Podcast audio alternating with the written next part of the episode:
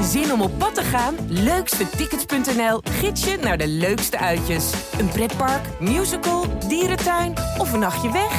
Start je zoektocht op leukstetickets.nl. Mijn verhaal. Persoonlijke verhalen van vrouwen voor vrouwen. Deze keer hoor je het verhaal van Claire, een vrouw die werd geboren in een mannenlichaam en op haar 58ste in transitie ging. Hoe is het om na al die jaren echt jezelf te kunnen zijn? Vorig jaar gingen we naar een dansavond voor transvrouwen. En nou, daar ging ik met mijn partner heen. En ehm, nou, we gingen dansen. En toen zei mijn vrouw van, je danst precies hetzelfde, maar nu klopt het. Welkom bij Mijn Verhaal, een podcast van Margriet. Ik ben Marijke Kolk en dit is het verhaal van Claire. Aan wie heb je eigenlijk het allereerste verteld dat je dat je, je vrouw voelde? Aan mijn vrouw. Aan jouw vrouw? Ja. En hoe lang waren jullie toen al samen? Toen waren we al, even kijken, ik denk 28 jaar Zo. samen. En hoe reageerde zij? Ehm, ze, eigenlijk, ehm, kijk, ik, ik, ik heb ook heel lang gewacht met het vertellen, omdat ik bang was dat ze, ja, dat ze me zou gaan verlaten. Ja, En ehm, want je weet natuurlijk niet wat, wat iemands reactie kan zijn. En, maar zij reageerde heel mooi. Zij zei, ja, maar ik zal altijd van je houden. En was ze, dat is heel lief, ja. En Ja. was ze verbaasd?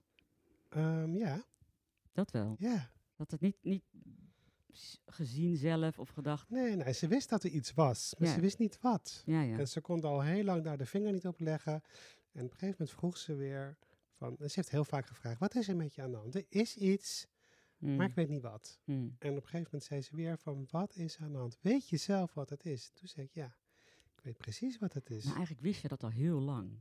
Ik, Ja. Ja. Want, want eh, er was iets aan de hand, hè? Voelde je somber? Want dat, dat hoor je natuurlijk vaak van mensen die... Ja, die- ja, je raakt heel somber en in jezelf gesloten. Je weet niet wat je moet, wat Mm. je, hoe je verder moet.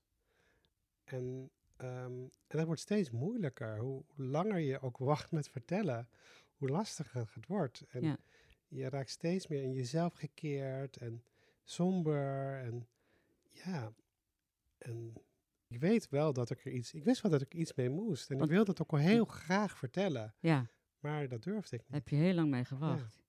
Is dat dan schaamte omdat, je, omdat het, het niet de standaard is? Is het schaamte om, voor, voor mensen om je heen? Wat is het dat, het dat het moeilijk was om dat te vertellen? Nou, kijk, het is iets wat natuurlijk steeds groter, iets, iets wat steeds groter wordt. Mhm. Kijk, toen ik eh, op mijn veertiende ongeveer wel door had dat er iets niet klopte, kon ik dat toen ook niet precies plaatsen. Mm. Ik- Oké, als je een meisje zag, dacht ik, ja, ik wil ook zo zijn. Ja, ja, Ik ben zo, ja, maar dat kan niet. nee. Ehm, dus, dus je drukt, verstopt dat weer, je drukt dat weer weg. En zo gaat het eigenlijk je hele leven. Je hele leven probeer je het weg te stoppen en maar te hopen dat het gevoel wel over zou gaan, dat het wel zou verdwijnen. Ehm, maar ja, dat gebeurde niet. En hoe meer je het wegstopt, ehm, hoe sterker het elke keer terugkomt. Hm. En ik ben een vrij geduldig persoon. en ehm, ja, en da- daarvoor heb ik het misschien zo lang kunnen volhouden. Ehm, maar ja, ehm, ik vertelde het aan haar. En toen had ook, ook haar reactie kunnen zijn, ja, zo zijn we niet getrouwd. En dat had ze natuurlijk ook gelijk gehad. Ja. Dus het was vooral het, het, het- de angst om, om je omgeving te verliezen. Lijkt me een enorme angst. En, en waar was dat, dat, dat kantelpunt dat je dacht, nu ga ik het toch doen? Het eerste kantelpunt ehm, was denk ik nu drie jaar geleden. Ehm, kijk, hoe ouder je wordt, hoe meer en hoe meer informatievoorziening er is, hoe meer je dingen om je heen ziet en hoe meer je dingen gaat herkennen. Dus ik denk op een gegeven moment, eh, drie jaar geleden, eh, was bij eh, Matthijs van Nieuwkerk, bij de Wereld Draait Door, was een interview met Bo van Speelbeek. Zij is een Belgische tv-journaliste. Zij is VTM geloof ik, hè? Ja, dat ja, is, ja. zij is ietsje ouder dan ik. En zij zei, ja, ik ga voortaan als vrouw door het leven. ja. En toen dacht ik, wow, maar als zij dat kan, misschien Oh. kan ik het dan ook wel. Zo, ja. En eh, dat was eigenlijk het eerste, de eerste stap dat ik dacht van, ja, nu moet ik iets goed doen. Ik kan nu niet langer mezelf gaan ontkennen. En dan duurde het best nog heel eventjes voordat ik ook echt geaccepteerd had van, dit is wie ik ben. En het gaat nooit meer veranderen. En op dat punt, toen ik daar was, toen dacht ik, nu moet ik het Nicole, mijn vrouw, gaan vertellen. Ja, ja. Want dit is, het, dit is gewoon wie ik ben. Het gaat Ja. niet anders worden. En dat heb jij ook zo gezegd, neem ik aan. Dit, dit is wie ik ben. Ja, ik weet niet of dat precies zo was, maar ik vertelde wel aan haar ja, dat ik mij niet voelde zoals, zoals, zoals ik leefde. En haar reactie was dus eigenlijk heel, heel fijn voor jou. Het was misschien een opluchting ook. eh. Absoluut. Ja, dat, kijk, dat ze zei dat ze altijd van me zou houden. Ja, dat, dat, toen viel er heel veel van me af. Ja, oh, ja, Ja. dat kan ik me voorstellen, ja. Ja. En, en jullie hebben eh, een, dochter en twee kinderen? Of? Twee kinderen, Twee een dochter kinderen. en een zoon. Dat lijkt me ook niet makkelijk. Nee, was ook niet makkelijk. Ehm, het was zomer. Eh, zij waren allebei op vakantie. En dus toen zeiden we, zeiden, ja, op een gegeven moment moeten we natuurlijk wel met ze gaan praten. Dus we hebben toen tegen ze gezegd, we willen, als jullie terug zijn van vakantie, willen we met jullie praten. Ehm, er is niemand ziek, er gaat niemand scheiden. Ehm, dus we willen dat, dat Hmm. die angst wel even bij ze weghalen. Ja, Maar we moeten wel even met elkaar praten. Eh, toen hebben we verteld en eh, ja, dat ging heel goed. Mijn dochter was eigenlijk opgelucht en ze zei, oh, is dit alles? hoe oud, hoe oud is jouw dochter toen? Mijn dochter is nu 23, ehm, dus het was vorig jaar zomer, het was 21. Wat een geweldige reactie. Is Ja, dit alles? Ja. En mijn zoon was heel laconiek, die zei, oh joh, zou je het niet even kunnen appen? Ja, echt waar? Ja. Mijn zoon zei eigenlijk, het enige wat ik je kwalijk neem is dat je zo lang gewacht hebt. Ja. Waarom heb je het niet eerder Ja. gedaan? Wat heel mooi is, want daarin verplaatst zich eigenlijk heel erg in jouw gevoelens. Absoluut, Ja. ja. Aan de andere kant zei mijn dochter, ik ben wel blij dat het nu komt en niet toen 12 was. Want toen had ik het misschien wel moeilijk gevonden. Oh ja, Dus- ja. En dat dus- snap ik ook wel, En nu is ze ook in de fase van het leven dat ze dat makkelijk aan kan of zo. Ja. Dus, eh, maar ja, ze waren alleen maar blij. Oh, wat fijn. En is het voor jou nog moeilijk om, om terug te? Want heb je zo lang heb je eh, een leven geleid waar je toch je, je diepste zelf een beetje hebt ontkend, zullen we maar zeggen. Mhm. Kun je daar nog naar terug? Kun je die periode nog eh, met, met een soort rust terugkijken? Of, of verdring je die liever? Mm, ik verdring het niet, maar ik vind het wel lastig. Ja, en dat heeft twee kanten. Ehm, omdat ik ook, weet je, doe, soms, dan, soms overvallen die momenten je in één keer. Op een gegeven moment, je ziet buiten iets gebeuren, een vrouw van 30, weet ik veel wat. En dan in één keer kan me soms zo overvallen van, ja, maar dat heb ik gemist, dat heb ik niet gehad. Oh en, ja. en één keer, daar kan ik soms ook even verdrietig van zijn. Van, wow, ik heb gewoon die levensfases als echt mezelf helemaal gemist. Ja, ja. En dan ben ik ook best wel eens op loers op die jonge transmeiden van nu, die al heel vroeg daar, dat, dat kunnen plaatsen. En dan met, met, met kunnen beginnen, zodat een heleboel lichaamsontwikkelingen eh, zich niet ontwikkelen. En dan denk ik, wow, jeetje. Ja.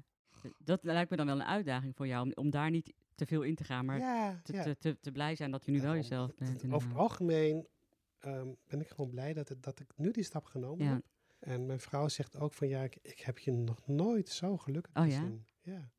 En voel jij je ook helemaal anders dan je voorheen voelde? Ja. Je hebt echt het idee, dit is, dit is wie ik ben, nu ben ik er waar ik, eh, waar ik ben. Je hebt het waarschijnlijk ook aan jouw ouders moeten vertellen. Ja, En hoe ja. reageerden die dan? Ehm, nou, die waren best geschrokken Ja, aanvankelijk. En, ehm, maar we hebben het er regelmatig met ze over gehad. En eh, uiteindelijk hebben ze het ook wel geaccepteerd en echt geomarmd.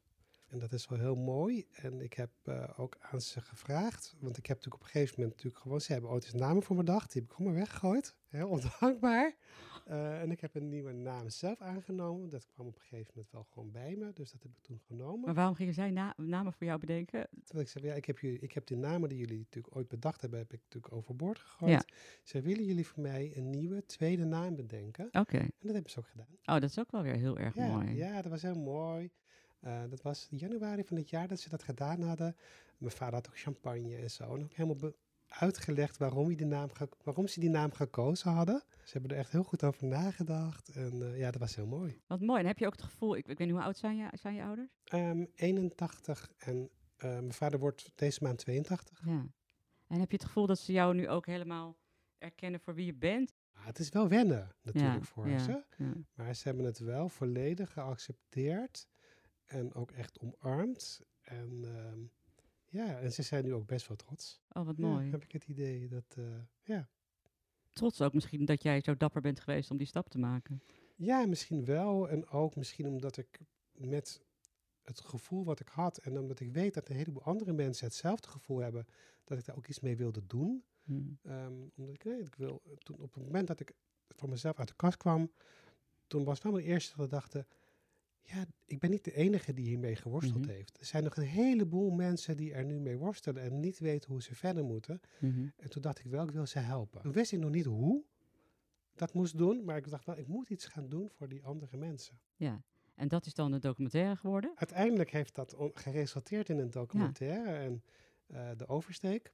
En daarin wil wil ik laten zien eigenlijk van wat heeft mensen nou eigenlijk al die tijd weerhouden om zichzelf te gaan worden. En ehm, wat, heeft, wat heeft hen bewogen om die stap naar zichzelf te nemen. En wat heeft het met hen en ook hun omgeving gedaan. En ehm, ja, die is nu klaar. Die is klaar en ik vond het zo mooi om te lezen, want ik wist dat helemaal niet, dat er dus hier in Almere een, een zebrapad is, een Klopt, transgender zebrapad. klopt. En je hebt daar die mensen eigenlijk opgezet, die Mhm. echt de oversteek maken. En zo heb je ze, dat is een beetje de insteek van je documentaire. Klopt, hè? ja, dat is een beetje de metafoor die we ervoor gebruiken. Eh, want ze hebben namelijk de oversteek naar zichzelf gemaakt. Ja. En eh, in Almere hebben we inderdaad het enige transgender zebrapad van heel Europa. In Canada zijn er ook drie. Eh, Ja. maar verder heb ik ze in de wereld niet kunnen ontdekken. En eh, er zijn wel veel regenboogpaden. Maar Almere heeft echt een transgender oversteekpad. En dat is hartstikke mooi. Maar de hele dag lopen daar mensen heel vanzelfsprekend heen en weer. Zonder na te hoeven te denken hoe ze, naar, hoe ze die oversteek naar de andere kant maken. Maar voor heel veel mensen is de oversteek naar zichzelf heel moeilijk geweest. En vaak een lange weg ook.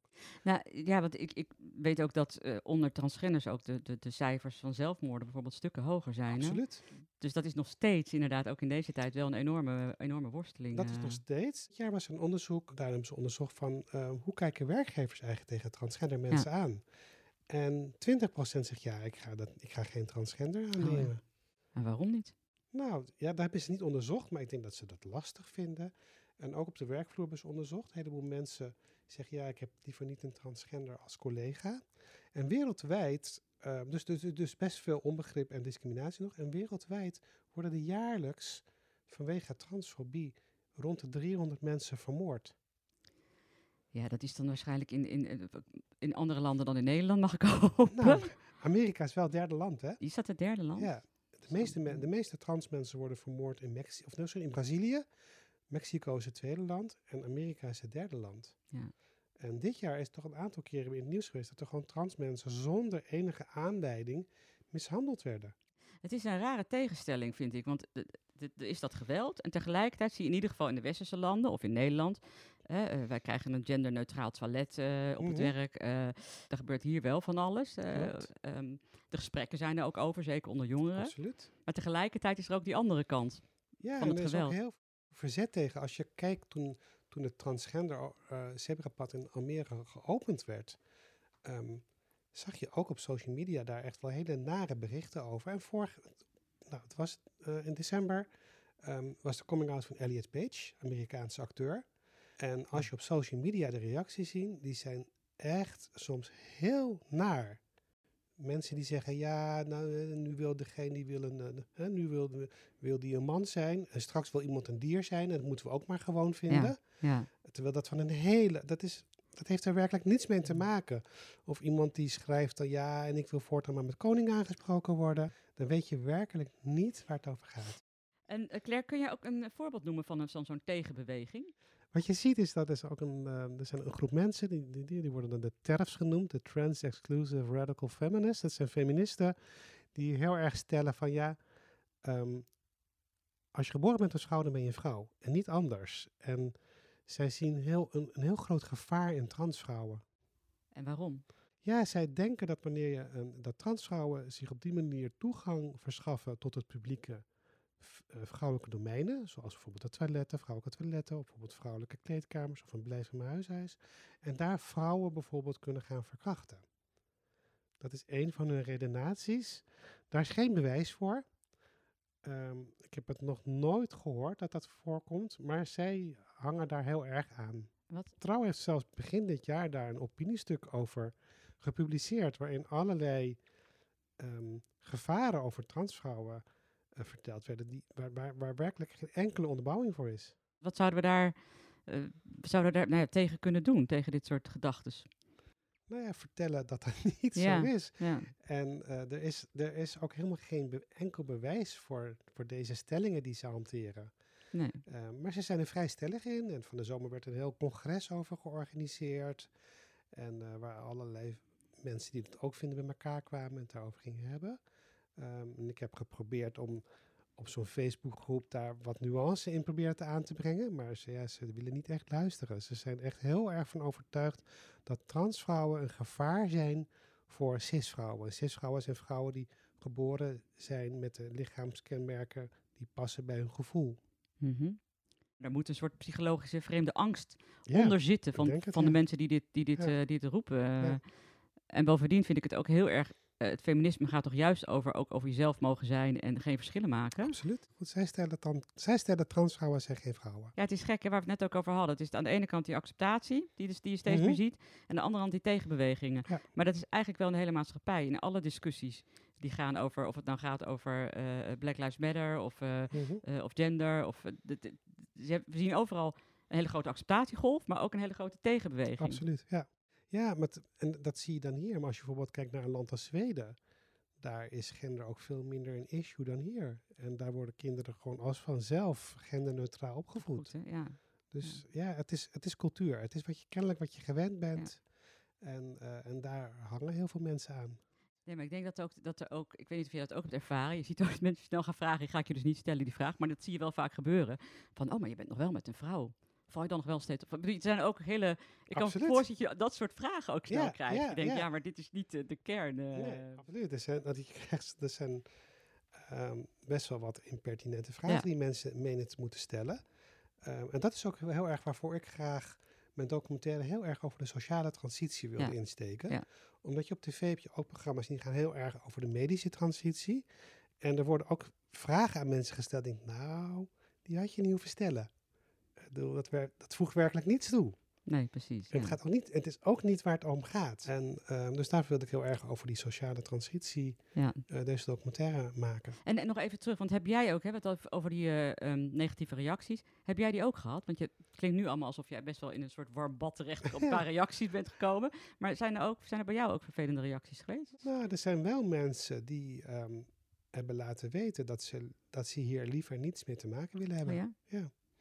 En ook mensen, zelfs in mijn familie, eh, waar ik niets meer van hoor nu, die me volledig Oh. negeren. En dat heb ik in het begin wel heel lastig gevonden, ja. Me nu denk ik wel, nu ben ik wel op het punt van, nou, het is meer hun probleem dan mijn probleem. Eh, maar nog vind, ik vind het nog steeds verdrietig. Ja, dat is heel moeilijk, want jij, jij bent eindelijk wie je bent. En dan zijn er toch nog mensen die dat niet zien. Of niet, Ja, en eh, ik denk, wat is, wat is nou het probleem met jezelf zijn? En, ehm, en het komt ook een beetje natuurlijk, om sommige mensen zijn natuurlijk wat star. En wij zitten in onze westerse maatschappij, hangen we heel erg aan een soort binaire indeling. Maar dat is wel een bedachte indeling, hè? ja.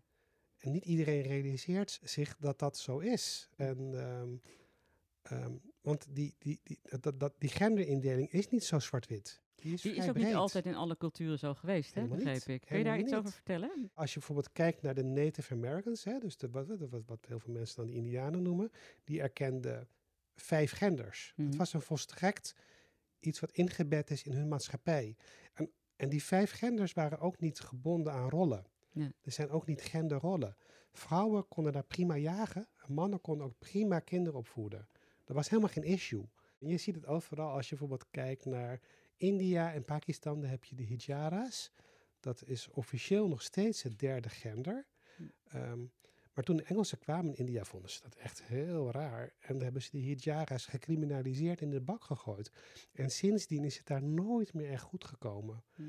En je ziet het over de hele wereld. In Mexico heb je de Muxas. Ehm, in ehm, eh, Oman heb je de Kanit. In eh, de, de Samoanen heb je de Favaïns. Het is overal Mm. in de wereld zijn die gendergrenzen niet zo heel strikt.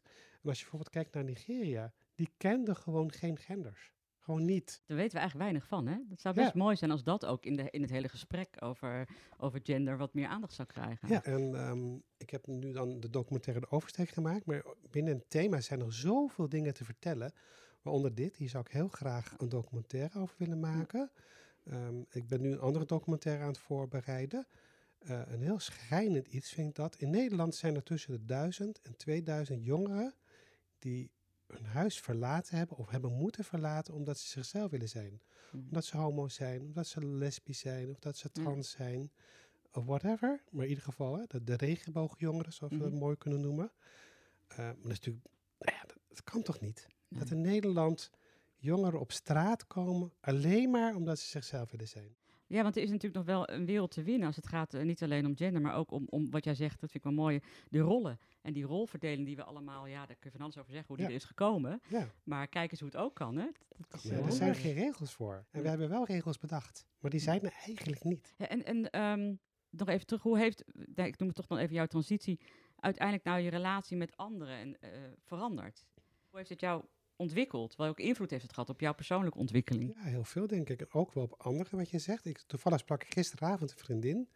En zij, nou, ik doe met haar vrij veel projecten. En zij doet de PR en publiciteit voor mijn documentaire onder andere. En ja, zij zei, ik heb zoveel nieuwe inzichten nu gekregen. Dat vond ze heel bijzonder. En, ehm, en voor mezelf heeft het ook heel veel gedaan. Kijk, ten eerste kan ik me gewoon nu zijn wie ik ben. Ik hoef niet een rol te spelen. En ehm, dat was wel grappig. We gingen in, eh, was vorig jaar, gingen we naar een, een dansavond voor transvrouwen. Mhm. En nou, daar ging ik met mijn partner heen. En ehm, nou, we gingen naar dansen. En toen zei mijn vrouw van, je danst precies hetzelfde, maar nu klopt het. Ah, wat mooi. Ja, dus, dus dat past veel beter bij de rol die ik aangemeten had. En zo zie je dat op een heleboel plekken. Een heleboel mensen die ik het vertelde, zeiden op een gegeven moment, oh ja, maar dat snap ik wel. Ja, dat Ja. is niet zo gek. Logisch. En voor mezelf heeft het wel heel veel gedaan, omdat ik, ehm, nou ja, ik, ik kan gewoon zijn wie ik ben. Ik hoef geen rol te spelen. En ehm, ik heb nu dan dit jaar zo'n documentaire kunnen maken. En ja, dat, dat is natuurlijk ook voor mezelf een proces. Ja. Eh, maar ik kan op deze manier wel heel erg bijdragen aan acceptatie Ja. van in dit geval trans mensen. En met mijn nieuwe documentaire wil ik gewoon bijdragen aan dat mensen gewoon zichzelf kunnen zijn. Ongeacht hun afkomst, ongeacht hoe ze zich voelen, hoe hun gender is, wat hun geaardheid is. Je bent gewoon wie je bent. Dit was Mijn Verhaal, een podcast van Margriet. We vinden het leuk als je op onze podcast abonneert of een reactie achterlaat. Wil je meer inspirerende verhalen horen? Ga dan naar margriet.nl slash podcast.